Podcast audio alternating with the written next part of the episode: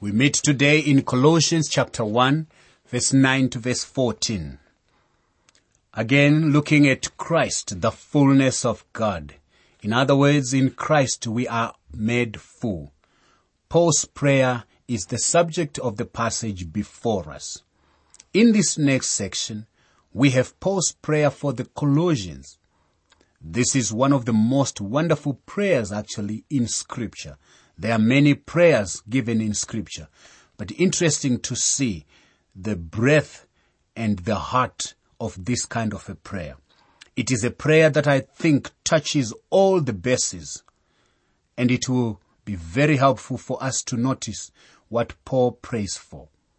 Now, it is very interesting also that today we find people who are praying for these very things that Paul prayed for. Paul makes it very clear that we already have these things. He is not praying that these things would come. We have them.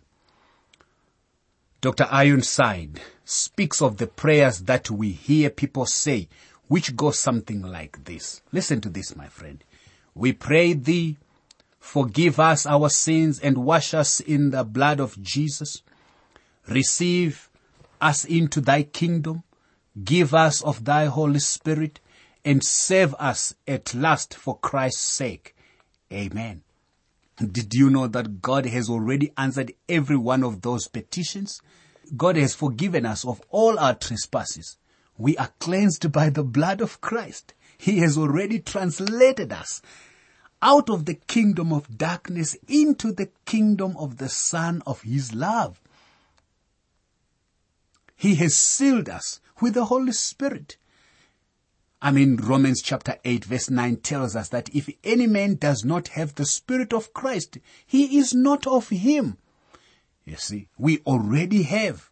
He has saved us eternally from the very moment that we first believed the gospel. Therefore, it would be more fitting to thank and praise Him for these things than to be petitioning Him for what we already have.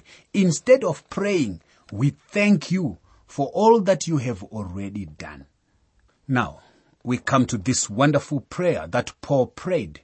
First, he makes several petitions, and then he will thank the Lord for the things that he has already done for us.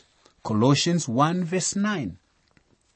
For this reason, we also, since the day we heard it, do not cease to pray for you and to ask that you may be filled with the knowledge of His will in all wisdom and spiritual understanding. Whenever you see Paul beginning with the statement for this reason, it is building upon what he had talked about previously. It is not just given there for nothing. What is the reason? Verse 8 of the same chapter had told us, who also declared to us your love in the Spirit. Earlier on, he had told us that the gospel was spreading and going even to certain boundaries. Even though he was imprisoned, the effect of what they had been doing was reaching worlds. Now, he says, because of what he is doing, since that day we heard it, we do not cease to pray for you in order that you may be effective. Paul was grateful for what had already happened to them. He prays now for the further enrichment of their lives. And Paul's prayer contains two requests here. The first is the one on which the rest of the prayer is actually based. The request is that God might fill the readers with the knowledge of His will through all spiritual wisdom and understanding. That is a wonderful request. The second petition that Paul makes is that the Colossians might live a life worthy of the Lord that is built on and grows out of the request of the knowledge of the divine will. You see, living a worthy life is thus represented as a result or purpose of knowing God's desire for one's life. This suggests that the knowledge of God's will is not imparted as an end in itself. It is given with a practical intent. The end of all knowledge, the apostle would say is conduct. And sometimes even challenge some of the academics who have gone through the corridors of learning. They have acquired so much knowledge. In fact, they have discovered the knowledge which God had hidden either under the rock or in trees or in bushes behind the backs of trees. When they get to know all these things, Instead of humbling themselves before God, they become arrogant and think that they are little gods themselves. That is not the end of knowledge. The end of knowledge is conduct before God. And Paul says, I want you to know God, but when you have known God, then your life will be transformed. So the two purposes are given in that request. But let me consider in a more proper, detailed way of the first request. He prayed that they might be filled with knowledge. Now the Greek word for knowledge here is epignosis, which means a super knowledge. This word is very fitting because in the church at Colossus, there was the heresy of Gnosticism. The Gnostics, the heretics there in Colossus, boasted that they had a super knowledge. And Paul comes here and he says, I pray that you may be filled with the superior knowledge. Isn't that amazing? Paul answers the Gnostics' false claim to superior knowledge by suggesting full knowledge is discovered in God's revealed will.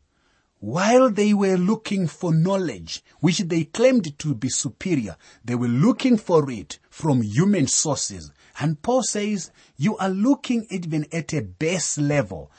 Full knowledge is found in God's revealed will. The false teachers are making great boasts of possessing superior wisdom and sharing secret mysteries and revelations. Paul would counter that God's truth is available to all who would sincerely seek Him. Isn't that amazing? But Paul confines also this knowledge to knowledge of the will of God. It's not just knowledge from all over the place. It's knowledge of the will of God. This knowledge must be in all wisdom and spiritual understanding. Let me call your attention, my friend, to the fact that the word wisdom occurs six times in this short epistle. And remember that Paul says that Christ Jesus who became for us wisdom from God and righteousness and sanctification and redemption. That is what he said in 1 Corinthians 1 verse 30. Therefore, in disputing the Gnostics and their heresies, he says, if you have any claim to wisdom, know that real wisdom is in Christ Jesus. He has become both our wisdom and our righteousness and sanctification, my friend. Colossians 1 verse 10. That you may walk worthy of the Lord, fully pleasing Him, being fruitful in every good work and increasing in the knowledge of God. You see, having known the Lord, it will result in your walk with God.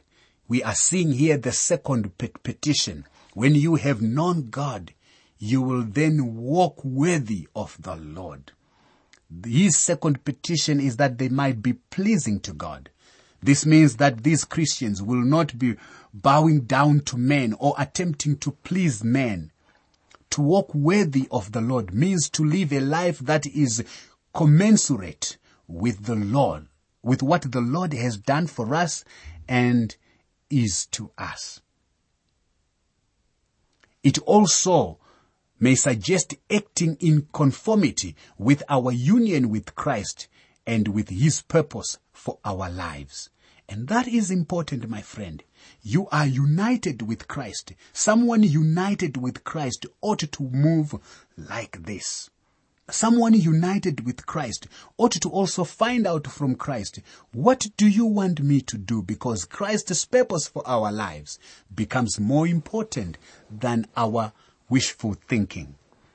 You see, the ultimate aim of knowing the will of God and living a worthy life is that the readers may be pleasing to Him in every way. Who is him may be pleasing to God in every way. Paul makes a third request even in that verse is that they might be fruitful in every good work. You see, the Christian is a fruit bearing branch. Christ is the vine and we should bring forth fruit.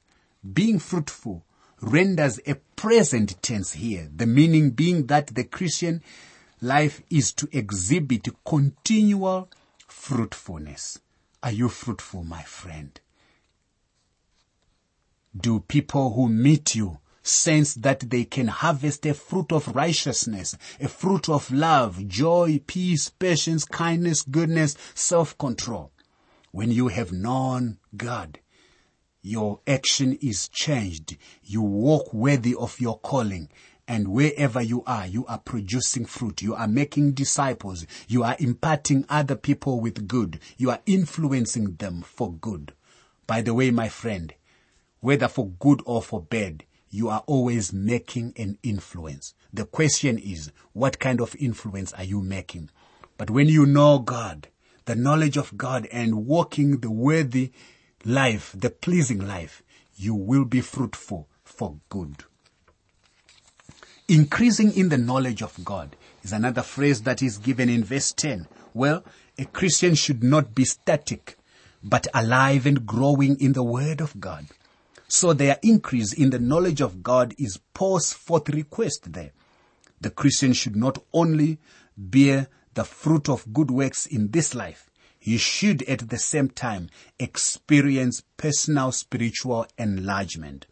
The knowledge of God is the means by which the Christian grows. What rain and sunshine are to the nature of plants, the knowledge of God is to the growth and the maturing of spiritual life. Colossians 1 verse 11. Strengthened with all might according to his glorious power for all patience and long suffering with joy.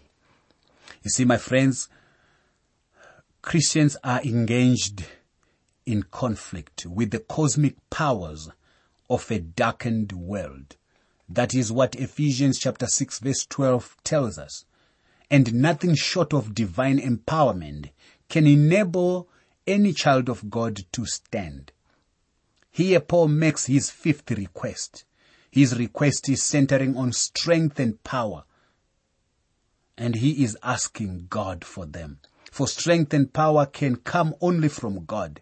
They are produced by the Holy Spirit. These believers are to be strengthened with all might for all patience and long suffering with joy. And this patience and long suffering is to be with joyfulness. The word translated patience literally suggests bearing up under a burden or affliction and is often applied to persons there. The word translated long suffering is a fruit of the spirit. It is a quality most often applied to God. Long suffering is derived from a Greek compound word meaning long distant or far off and to be furious or to burn with intense anger. Now, as applied to God, it means to put fury far off while suffering wrong or injustice. Isn't that amazing? So the Christian is to count the long suffering of God toward evil and injustice, not as slackness, but as evidence of His grace towards evildoers in granting them time for repentance and salvation. That is according to 2 Peter 3 verse 9.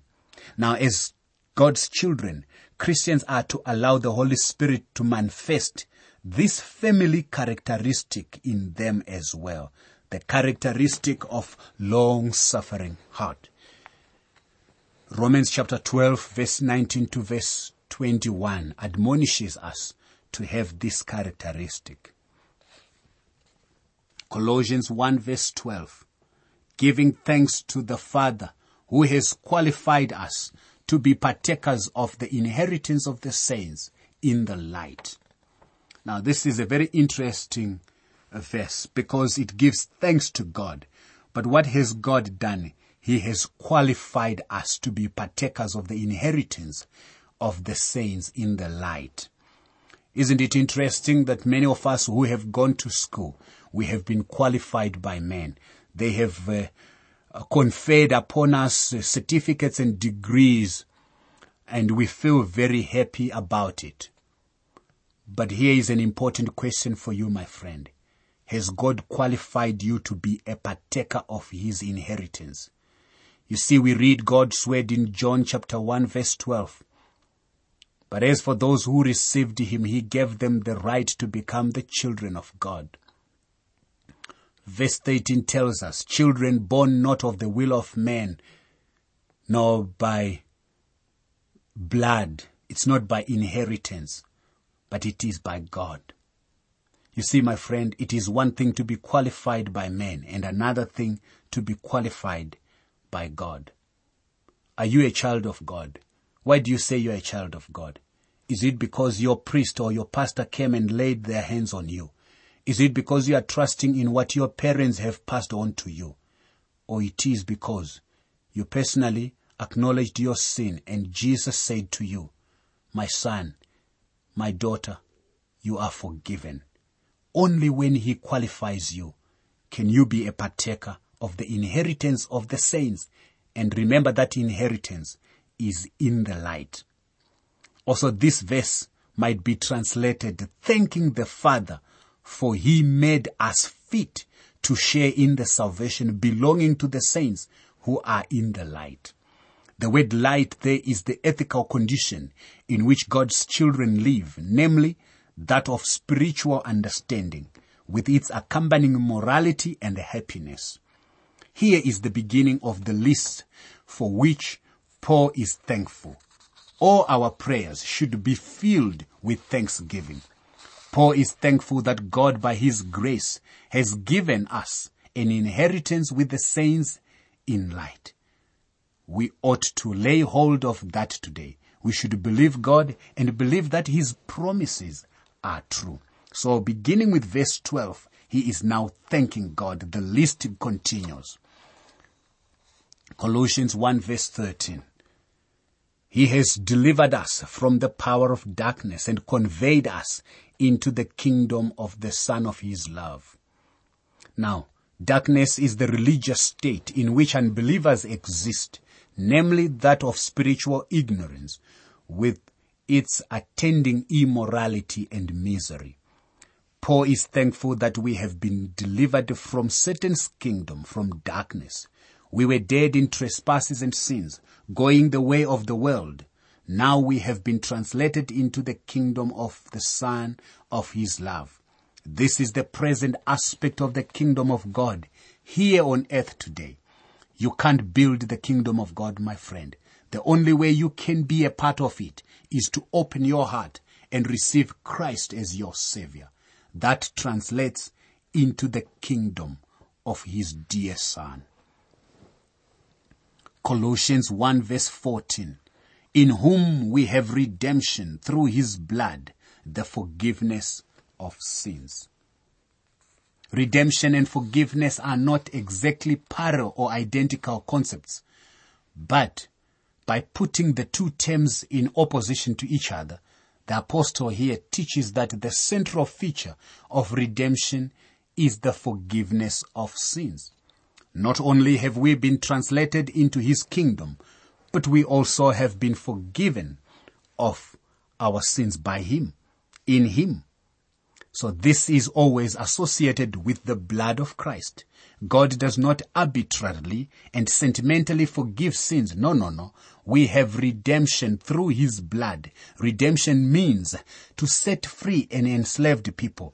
It carries the idea of liberation at a great cost to the one who liberates. It suggests a philanthropist who releases a slave by payment of a ransom.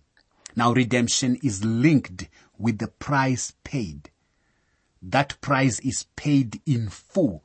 It is finished. The Greek is tetelestai, according to John 19 verse 30. So it is finished. The price is paid in full with the death of Christ. He paid a price to deliver us out of slavery. The blood reminds the Colossians of the enormous price and the sacrifice paid to secure their redemption. My friend, Paul here gives thanks for five wonderful truths in this section. If we were trusting Christ, God has made us meet to be partakers of the inheritance of the saints in the light. He has delivered us from the power of darkness and has translated us into the kingdom of His Son. God has redeemed us through Christ and has forgiven us our sins through His blood. Yet there are many Christian people today who pray for all five of these. My believing friend, they are yours. Why don't you thank Him for them? Thank Him that you have been saved. You have been forgiven. You have been cleaned. You have been redeemed. You have been delivered from the darkness. You have been translated from darkness into the kingdom of light. You can have copies of the notes and outlines used for these Living Word for Africa programs so you can follow them as you listen. For your copies, please send an email to info at twrafrica.org. Please say which book of the Bible you want them for and be sure to include your name and contact information. Let me repeat that email address for you. info at twrafrica.org.